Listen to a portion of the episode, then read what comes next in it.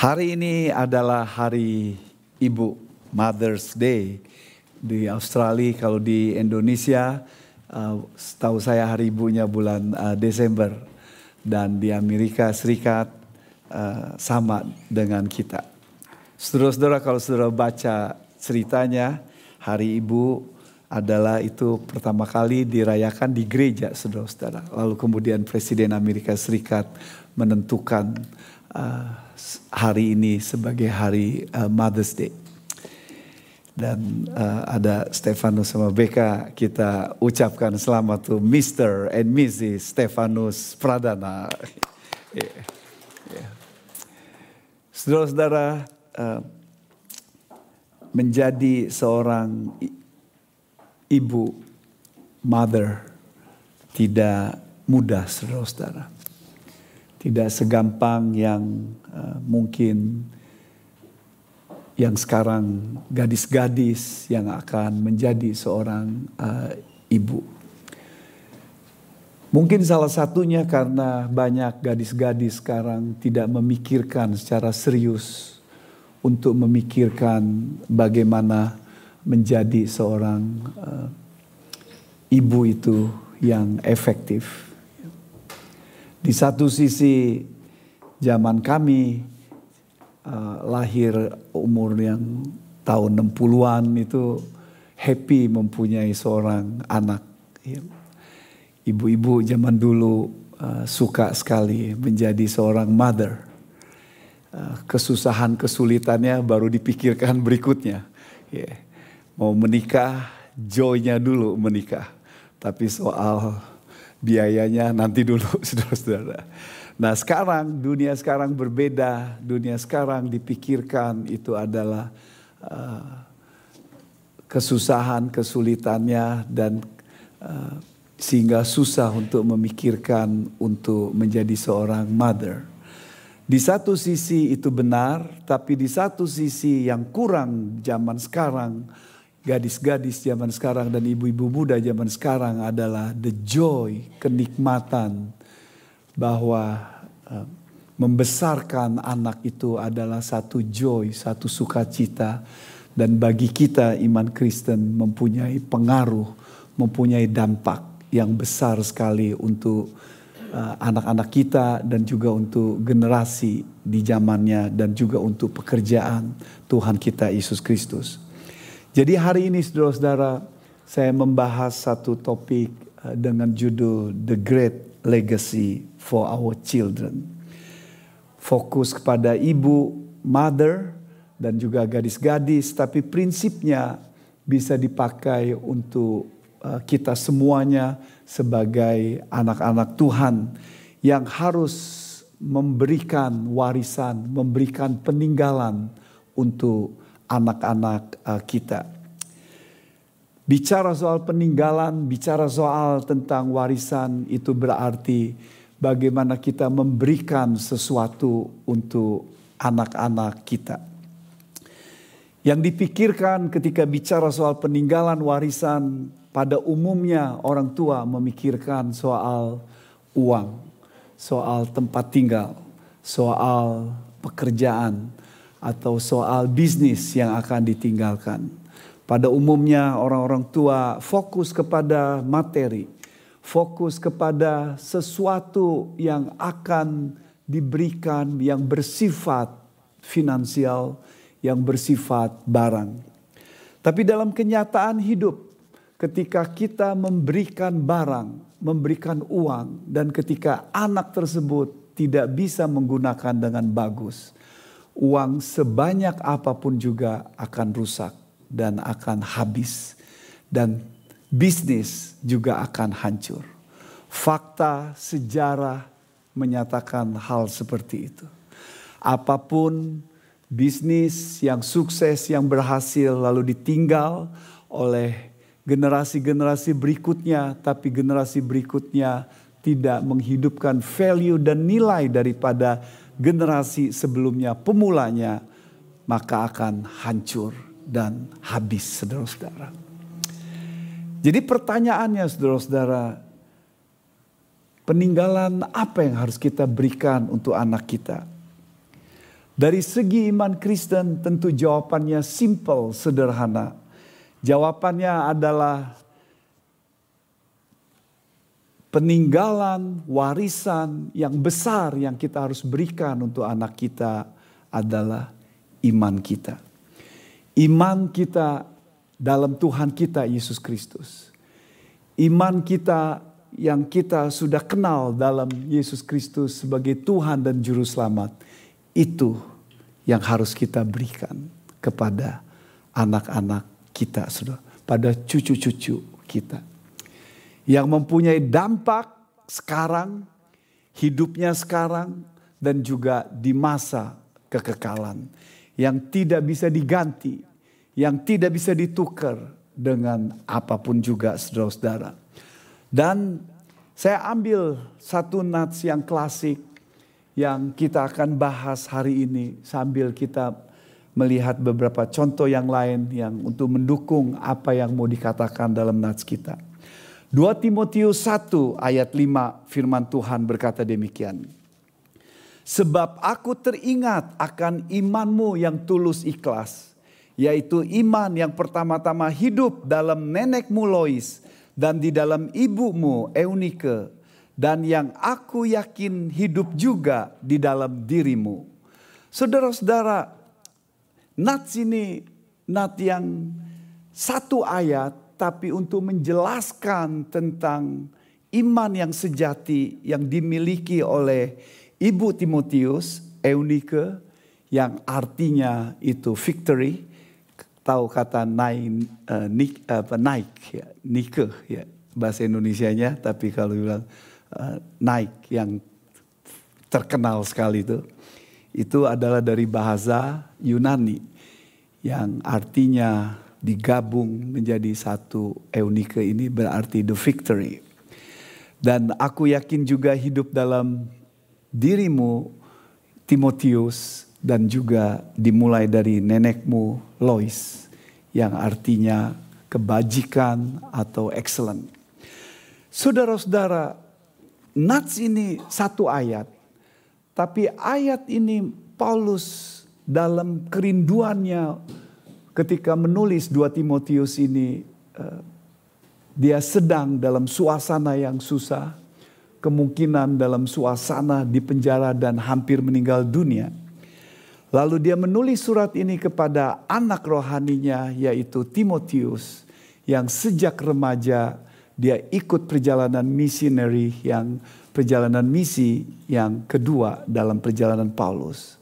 Dan Timotius sudah bertumbuh dewasa. Belasan tahun kemudian sejak dia di bersama dengan Timotius waktu remaja dan sekarang dia ketika dua Timotius ini ditulis Timotius sedang menjadi pastor di jemaat Efesus. Dan Timotius ini kecenderungannya kurang begitu uh, kuat dalam arti kata mungkin karena masih muda, bukan orang yang umur 40-an, 50-an dan belum menikah dan uh, sedikit uh, tidak istilah yang dipakai itu uh, kurang yakin diri. Maka dua Timotius diberikan untuk menunjukkan keyakinan, besar hati, kekuatan bahwa His grace itu akan menolong memampukan uh, semuanya.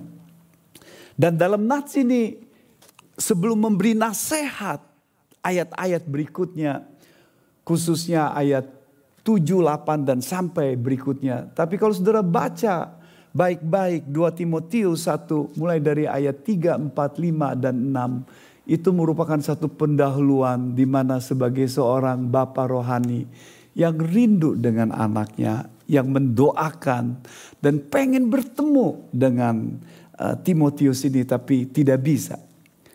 Lalu kemudian Paulus menyegarkan sebelum memberi nasihat tentang pelayanan, situasi, dan keadaan di mana dia akan hadapi. Paulus mengingat iman yang basic yang dipunyai oleh Timotius ini.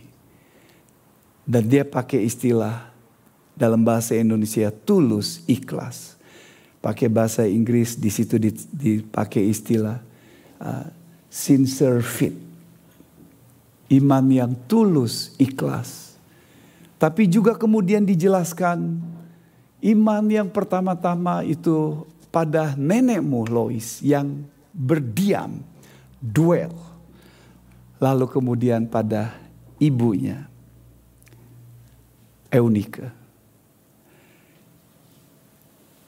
Mama Timotius orang Yahudi, tapi papanya belum dalam Tuhan waktu itu. Ketika diceritakan waktu kisah Rasul 16, dia belum dalam Tuhan dan seorang uh, yang bukan non Yahudi, kemungkinan orang Greek katanya. Jadi saudara-saudara, ini yang sangat menarik bagaimana seorang ibu dan nenek yang percaya Yesus Kristus, lalu kemudian mantunya belum percaya Yesus Kristus, dan khususnya Eunike belum percaya Yesus Kristus, value, nilai yang berbeda. Dan di sinilah peranan seorang mama, seorang ibu yang begitu Hebat sekali saudara-saudara. Saya lanjutkan saudara-saudara kisah Rasul pasal 16 ayat 1 sampai 3 supaya saudara tahu backgroundnya. Kisah Rasul 16 ayat 1 3 nanti saya jelaskan lagi ayat 5. Paulus datang juga ke Derbe dan ke Listra. Ini perjalanan Paulus yang kedua. Di situ ada seorang murid bernama Timotius. Ibunya adalah seorang Yahudi dan telah menjadi percaya. Sedang ayahnya seorang Yunani. Timotius ini dikenal baik oleh saudara-saudara di Listra dan di Ikonium. Dan Paulus mau supaya dia menyertainya dalam perjalanan. Paulus menyuruh menyunatkan dia karena orang-orang Yahudi di daerah itu. Sebab setiap orang tahu bahwa bapaknya adalah orang Yahudi. Saudara-saudara, diperkirakan ketika Paulus datang ke Derbe dan ke Listra, datang ke situ, lalu mengajak Timotius. Timotius diperkirakan antara umur 15 sampai 17-an. Jadi masih muda saudara-saudara. Tapi dia seorang yang percaya Yesus Kristus sungguh-sungguh, seorang murid untuk menunjukkan identitasnya jelas. Dan dia meninggalkan masa remajanya. Masa yang penuh dengan tawa ria. Dan dia pergi menjadi missionary. Dia tinggalkan orang tuanya. Dan yang menarik, kita tidak tahu Timotius punya adik atau tidak. Tapi dalam tulisan-tulisan Paulus pada Timotius saya amati kemungkinan besar mungkin nggak disebutkan. Jadi karena tidak disebutkan kemungkinan besar tidak punya, kemungkinan punya. Ya. Tapi bayangkan saja kalau tidak punya saudara-saudara. Berarti sang mama harus meninggalkan anak satu-satunya. Mungkin kalau dia punya satu-satunya satu-satunya anak semata wayang. Dia merelakan untuk pergi saudara-saudara. The only, the best, the son yang dia punya. That's mama. Saudara-saudara, why? Kenapa dia bisa seperti itu? Karena punya iman yang hidup. Ibu-ibu dan juga kita untuk orang tua. Kalau kita pengen meninggalkan the great legacy. Peninggalan, warisan yang besar, yang hebat, yang kekal untuk anak-anak kita. Bukan uang, bukan bisnis, tetapi iman pada Yesus Kristus yang hidup. Coba 2 Timotius 1 ayat 5 ini saudara-saudara saya akan kupas. lihat ciri daripada iman yang hidup itu apa saudara-saudara. Saya perhatikan baik-baik dan saya anali, kita analisa bagian ini supaya mengerti apa yang dimaksudkan Paulus ketika memberikan nats ini untuk waktu jemaat itu dan diterapkan untuk kita pada saat ini. Dua kata untuk mengerti saudara-saudara. Coba 2 Timotius 1 ayat 5. Dua kata untuk saudara mengerti tentang apa maksudnya tentang iman yang tulus di sini saudara-saudara. Yang satu bicara soal tulus ikhlas. Yang kedua yaitu berbicara soal yang hidup atau duel diam. Yang pertama itu bicara soal tulus saudara-saudara. Supaya saudara tahu ini menariknya saudara-saudara karena kita tahu aslinya itu dalam bahasa Yunani. Coba saudara perhatikan baik-baik. Kata yang dipakai itu terjemahannya dalam bahasa Inggris itu unfen. Bahasa Yunaninya itu anupokritos. Anuprokritos istilah yang dipakai untuk terjemahannya itu without hipokrisi, tanpa kepura-puraan. Terjemahan literalnya. Yang satu dwell, live, hidup, tinggal. Itu istilah yang dipakai terjemahannya itu adalah untuk menunjukkan di mana settle ketika kita mendiami rumah kita. Inhabit, kita diam, tinggal, menguasai. Seperti dalam buku Filipi pasal 4 dikatakan, ah, Kolose pasal 3, biarlah firman Tuhan itu duel, tinggal, menguasai dalam diri kita, dipenuhi. Sehingga Firman itu menguasai diam dalam diri kita supaya hidup kita tidak tergantung pada sikon, perasaan, pada keadaan, tapi pada firman Tuhan itu yang membuat kita taat. Jadi ketika nats ini diberikan saudara-saudara, saudara perhatikan dua istilah tersebut. Yang satu kata sifat, adjektif untuk menjelaskan iman yang satu kata kerja untuk menjelaskan iman yang hidup itu duel tinggal saudara-saudara. Iman yang hidup itu tiga ciri yang kita bisa pelajari saudara-saudara dalam uh, nats kita ini. Iman yang hidup itu. Yang pertama Paulus ingin mengajarkan menekankan pada Timotius Timotius yang sekarang sudah jadi gembala, Timotius yang sudah melayani, Timotius yang sekarang jadi pelayan Tuhan di jemaat yang besar di Efesus. Paulus ingat bahwa dasar yang engkau punya itu back to the basis sebelum pelayanan, pekerjaan itu dimulai dari iman yang hidup yang dimulai dari nenekmu, ibumu, yang kemudian diturunkan pada engkau.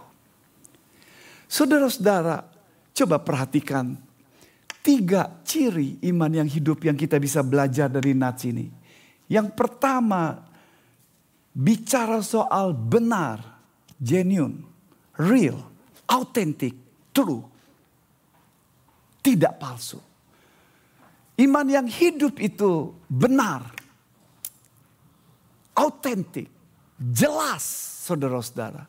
Artinya Paulus ingin menekankan iman yang kau punyai itu iman yang autentik, jelas. Mengerti apa yang kita percayai.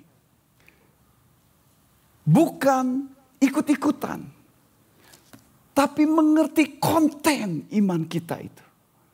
Karena Paulus kasih tahu nanti dalam Timotius ajaran-ajaran palsu di 1 Timotius dan juga di 2 Timotius. Hati-hati dengan ajaran palsu. Bagaimana kita tahu tentang ajaran palsu kalau kita tidak tahu iman kita? Saudara-saudara, ketika kita tahu tentang iman kita dengan jelas, dengan benar, kita tahu ada ajaran yang palsu. Kita tahu Yesus Tuhan Juru Selamat kita. Kita tahu dia mati untuk kita. Dia benar mati. Dia benar bangkit. Dia benar menebus the only way. Satu-satu jalan. Perbuatan baik tidak menyelamatkan kita. Hakikatnya kita orang berdosa. Allah mengasihi kita. Memberikan Yesus Kristus untuk kita. Dan kita percaya kepada dia kita percaya Allah Bapa, Allah Anak, Allah Roh Kudus, Tritunggal, satu kesatuan, Allah satu punya tiga pribadi. Roh yang tinggal dalam diri kita.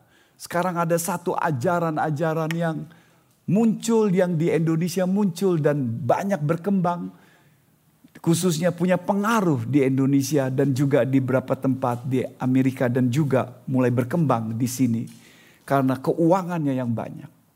Yaitu tentang ajaran agama Allah yang Maha Kuasa. Mereka berkata tidak perlu Alkitab. Mereka tidak percaya tentang Tritunggal. Dan orang-orang Kristen yang tidak tahu tentang kekristenan ikut karena mungkin suasana, keadaan bagus, tapi tidak tahu yang diajarkan itu salah. Khususnya ketika lagi ada finansial problem dan kemudian ada dukungan dan itu akhirnya terbawa. Saudara-saudara, begitu banyak ajaran-ajaran sesat yang dihadapi oleh Timotius. Dongeng-dongeng, tradisi-tradisi tentang konsep yang salah tentang keselamatan, konsep yang salah tentang Tritunggal. Paulus ingin mengatakan, lihat, iman yang hidup Iman yang benar, yang jelas. Tahu apa yang kita percayai saudara-saudara. Saudara tidak bisa beriman tapi saudara tidak tahu apa yang kau percayai. Saudara tidak bisa datang ke gereja lalu kemudian berkata, saya orang Kristen, saya ke gereja. No, tidak bisa saudara-saudara. Saudara harus jelas dan benar bahwa saya orang berdosa saya orang yang rusak. Saya tidak bagus. Hakikat saya bukan mungkin bukan penjina, bukan pembunuh, bukan pembohong yang sedemikian terkenal, tetapi saya tahu saya orangnya rusak, bejat. Dan saya cinta pada diri saya. Saya menjadi Tuhan atas diri saya.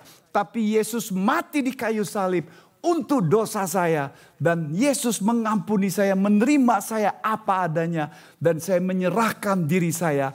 Yesus Tuhan juru selamat saya dan Roh Kudus tinggal dalam diri saya ketika saya percaya Yesus Kristus. Jadi saudara-saudara ini jelas keselamatan yang jelas, iman yang jelas. Dan Paulus berkata, Timotius, ingat iman yang jelas yang ini yang dipunyai oleh nenekmu, yang dipunyai oleh mamamu, yang kemungkinan besar Paulus uh, Timotius belajar dari mamanya dan mamanya neneknya yang mengajarkannya dan lalu dia percaya pada Yesus Kristus. Bukan ikut-ikutan tetapi personal secara pribadi. Kalau saudara perhatikan baik-baik kata dwell tinggal di situ kata kerjanya itu bentuknya adalah single saudara-saudara. Artinya single, Paulus ingin menekankan itu ada pada nenek Lois, itu ada pada Eunike, itu ada pada Timotius. Tidak bisa ikut-ikutan, harus secara personal, secara pribadi yang harus ambil keputusan. Tidak bisa diwakili. Pribadi. Timotius mengerti itu. Jelas, benar, autentik, real.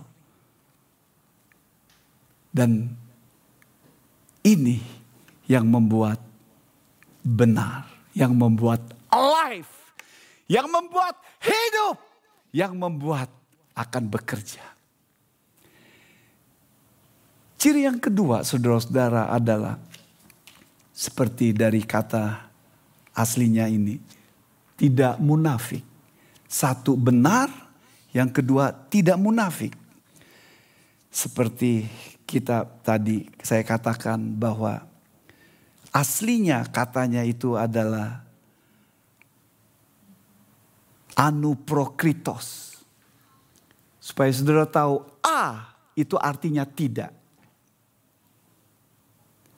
Lalu kemudian kata kerja yang kedua yang atau kata yang kedua yang mau dikatakan itu adalah kata kerjanya adalah hipokrinomai. Jadi A digabung dengan kata kerja yang kedua ini to act as a hypocrite.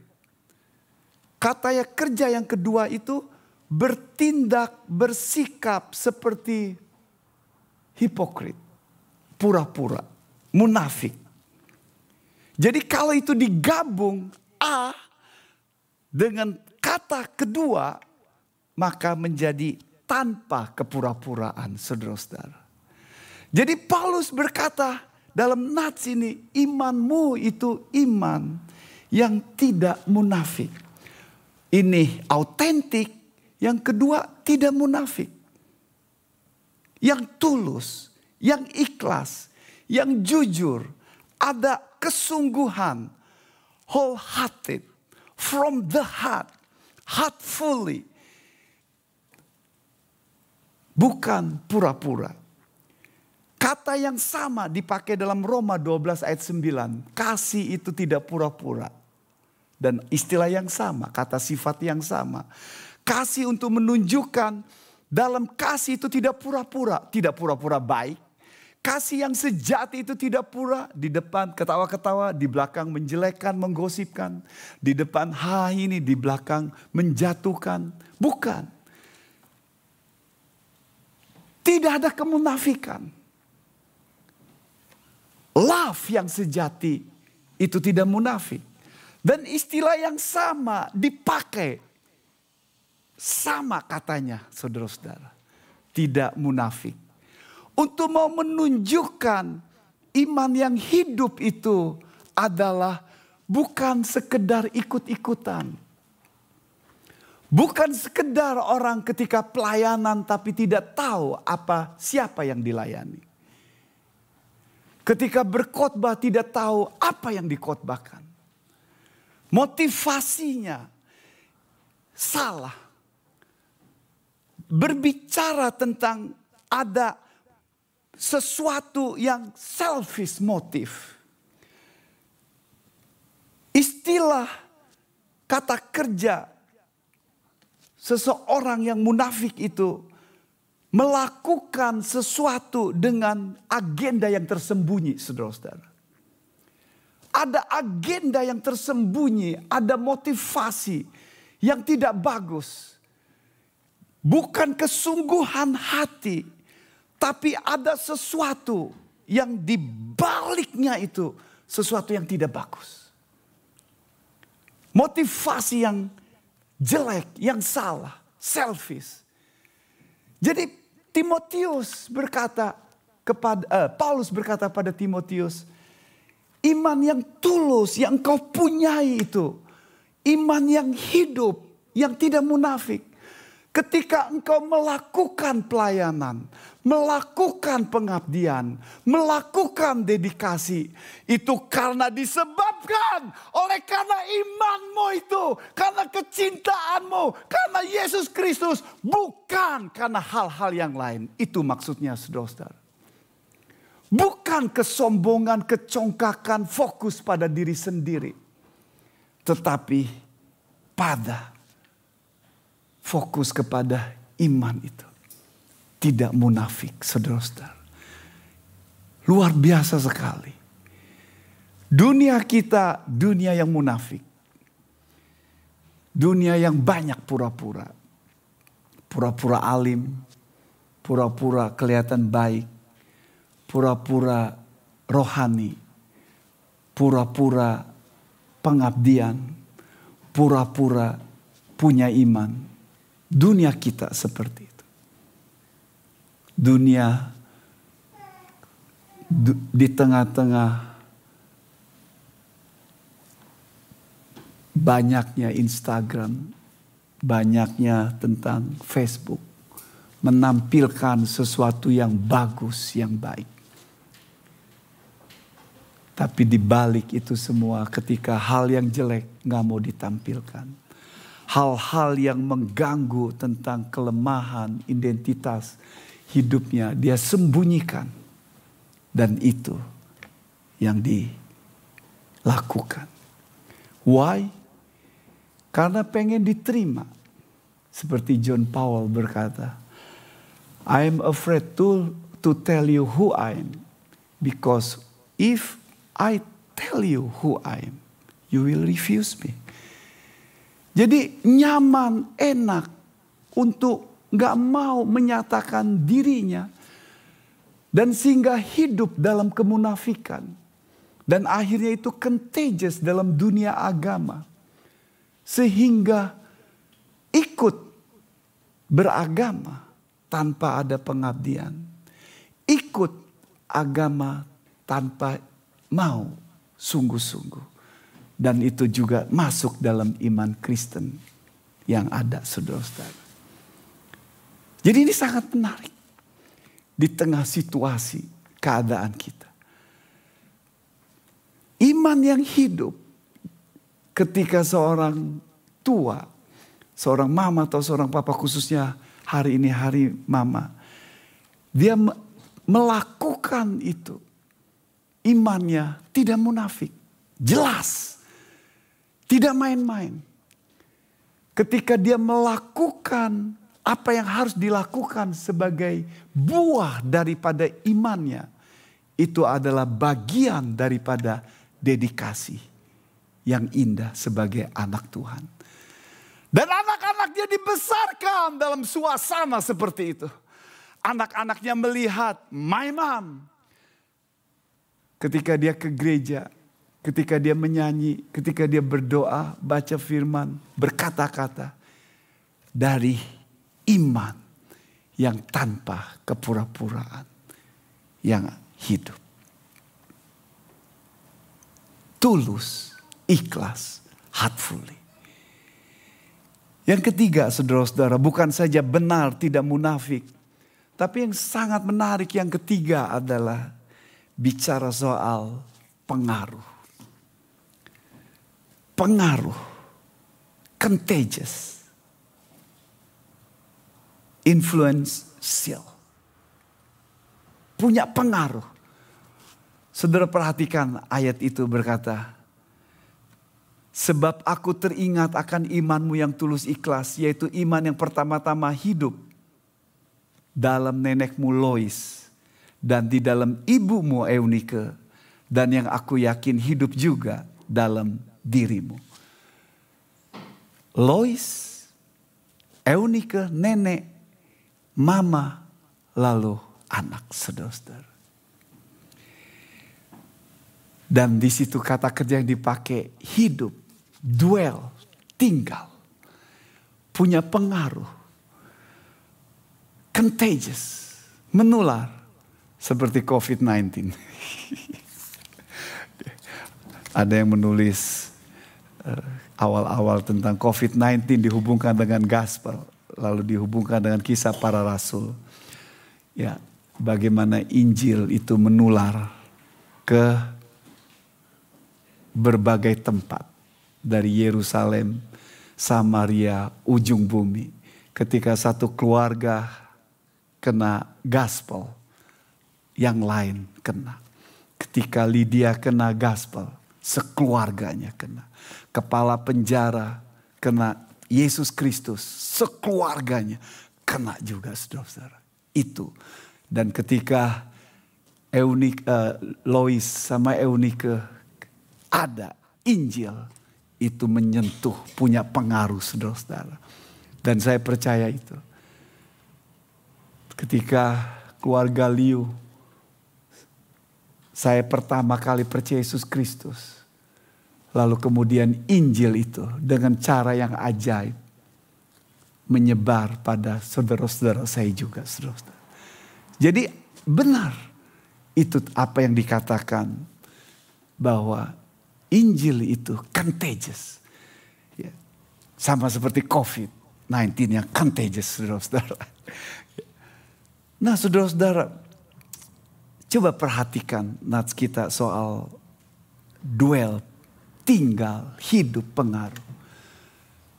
Iman yang hidup, iman yang kita tinggal, yang bagaimana iman itu hidup, diam, sungguh-sungguh, pasti itu akan berbuah. Pasti punya pengaruh. Mati itu tidak punya pengaruh. Tapi hidup punya pengaruh.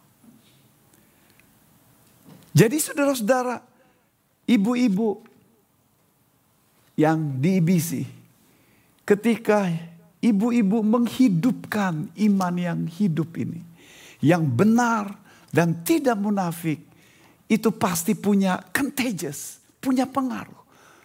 Karena inilah pekerjaan Tuhan. Inilah karya Roh Kudus yang akan berkarya. Yang butuh bagi kita adalah kita membiarkan firman itu bekerja, iman itu terus menguasai, menyentuh, memerintah, dan berkarya dalam hidup kita, dan pengaruh itu akan ada otomatis. Tetapi ketika kita tidak mengerti iman kita dan tidak mengalaminya secara pribadi, dan ikut-ikutan, iman itu tidak punya pengaruh. Terpaksa. Dan akan terasa capek, lelah. Ke gereja, ikut Sunday school anak-anak kita bawa. Lalu kemudian mengajar mereka untuk berdoa, mengajar mereka cerita Bible story. Dan kelihatannya belum ada buahnya. Dan saudara akan berkata, it doesn't work. Tapi saudara-saudara, ketika itu dilakukan terus menerus, terus menerus, itu akan contagious, menular. Kita tahu saudara-saudara bahwa Hal yang jelek itu contagious, hal yang bagus juga contagious. Tadi malam saya mau makan uh, jeruk. Ternyata jeruk nipis yang kita beli dari Sydney sebelum berangkat ke Sydney sudah beli tapi nggak disentuh-sentuh. Jadi tadi malam mau rencananya mau makan sehat ya karena tadi dari pesta nggak makan sehat. Jadi mau makan sehat. Ya, uh, mau makan sehat. Uh, pakai seledri, lalu kemudian ditambah dengan jeruk nipis, lalu saya ambil ginger, lalu di mau di uh, apa itu di blender. Ya. Cari-cari, saya bilang, yang jeruk nipisnya di mana ya? Coba cari di kulkas, cari-cari kulkas dapat. Ketika mau dibuka, busuk saudara-saudara. Busuk dan ternyata saudara-saudara ini yang sangat menarik. Yang harus saudara ngerti.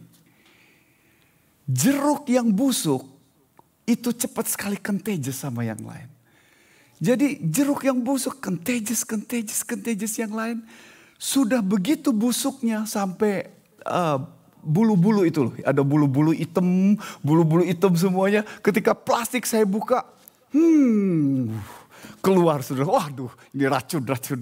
Ya jadi nggak bisa.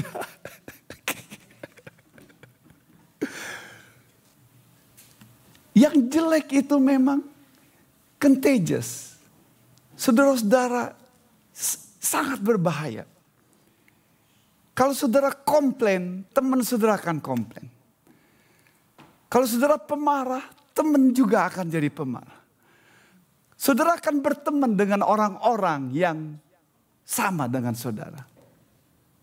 Kalau saudara suka gosip dan teman-temannya juga suka gosip akan berkumpul. Kalau saudara orang yang takut-takut kumpul juga sama orang seperti itu. Saya ngajar kelas khotbah saudara-saudara dan ini yang sangat menarik. Dan kadang-kadang ada yang di mahasiswa S2 yang dari umum ikut kuliah lalu kemudian mereka uh, praktek khotbah. Dan pada waktu praktek khotbah khususnya yang bagian terakhir, bagian terakhir, ya. bagian terakhir saya tanya bagian terakhir ini, siapa yang pernah praktek khotbah? dan semuanya gak pernah angkat tangan. Mereka pilih yang sama. Terakhir, khotbah karena gak pernah praktek khotbah. Lalu yang kedua, saya tanya, kalian janjian gak? Enggak. Tapi semuanya nggak janjian tapi pilih yang sama. Jadi dengan kata lain memang grup bersama-sama seperti itu. Bahwa kecenderungannya dari riset kecil yang saya buat bertahun-tahun ini bahwa memang kalau orang yang pada umumnya kecenderungannya yang sama akan pilih yang sama. Jadi ibu-ibu ini yang saya ingin kasih nasihat pada ibu-ibu dan orang tua. Ketika hal yang jelek itu contagious sama anak-anakmu, itu akan mudah tertular daripada hal yang bagus, saudara-saudara. Dan khususnya soal iman. Jadi contagious, jadi menular. Tertularlah terus menerus. Dengan gaya hidup iman yang hidup, iman yang jelas, iman yang tidak munafik, yang terus menerus dihidupkan, biarlah dibangkitkan di gereja kita. Lois, dibangkitkan di gereja kita, Eunike yang contagious, yang terus menerus melakukan dedikasi pengabdian yang mengajar dari kecil yang tak henti-hentinya. Sikap hidupnya, gaya hidupnya. Dan kita yang sebagai orang tua yang mungkin berkata pasangan saya tidak mendukung. Tapi ketika sama dengan suasana keadaan seperti Eunike. Dia tidak mau excuse. Dia tahu iman itu harus contagious dan menular dan dia tularkan pada anak-anaknya. Continue terus menerus dengan gaya hidupnya, dengan ikut Yesus Kristus dan dia membiarkan hal yang indah ketika dia membiarkan anaknya pergi. Meninggalkan dia, mendapatkan sesuatu yang lebih berharga yang membuat dia joy, sukacita. Dan dia tinggalkan semuanya. Dan dia biarkan. Karena for the sake iman itu. Pengaruh contagious. Ketika sang ibu setiap hari contagious sama anaknya. Baby berapa hari dalam satu hari bisa 6-7 kali makan, berdoa. Ketika anak umur 1-2 tahun makan, dia berdoa. Dan ketika dia tidur sebelum umur 2, 3, 4, 5 tahun. Sebelum tidur diceritakan firman Tuhan terus menerus. Dan akan contagious pada anaknya. Saudara-saudara. Kalau saudara berkata, saya tidak seperti itu. Belum terlambat. Hari ini firman Tuhan untuk saudara dan untuk saya. Belum terlambat. Mulai sesuatu yang baru. Apakah anak saudara sudah besar ataukah masih kecil? Belum terlambat untuk saudara mulai dengan yang baru.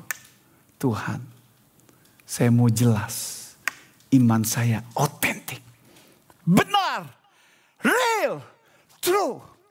dan tidak munafik. Dan membiarkan itu akhirnya contagious.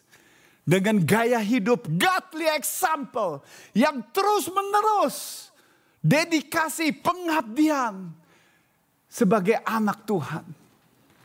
Dengan suasana seperti itu roh kudus akan memakai, menjamah, mengubah anak saudara. Dan dimulai dengan hidup kita. Dan bagi saudara-saudara sebagai yang masih muda, tantangannya adalah juga sama untuk mengecek iman saudara secara pribadi dan berkata Tuhan, perbarui hidup saya. Tidak mau ikut-ikutan. Tapi jelas. Tidak mau menafik. Tidak mau fokus hanya penampilan luar. Kegiatan. Tapi fokus dengan berkata, saya tahu iman saya. Yesus Kristus yang mati dan bangkit. Tuhan dan Juru Selamat saya. Yang menghidupkan. Yang jadi fokus dalam hidup saya. Mari kita berdoa bersama-sama.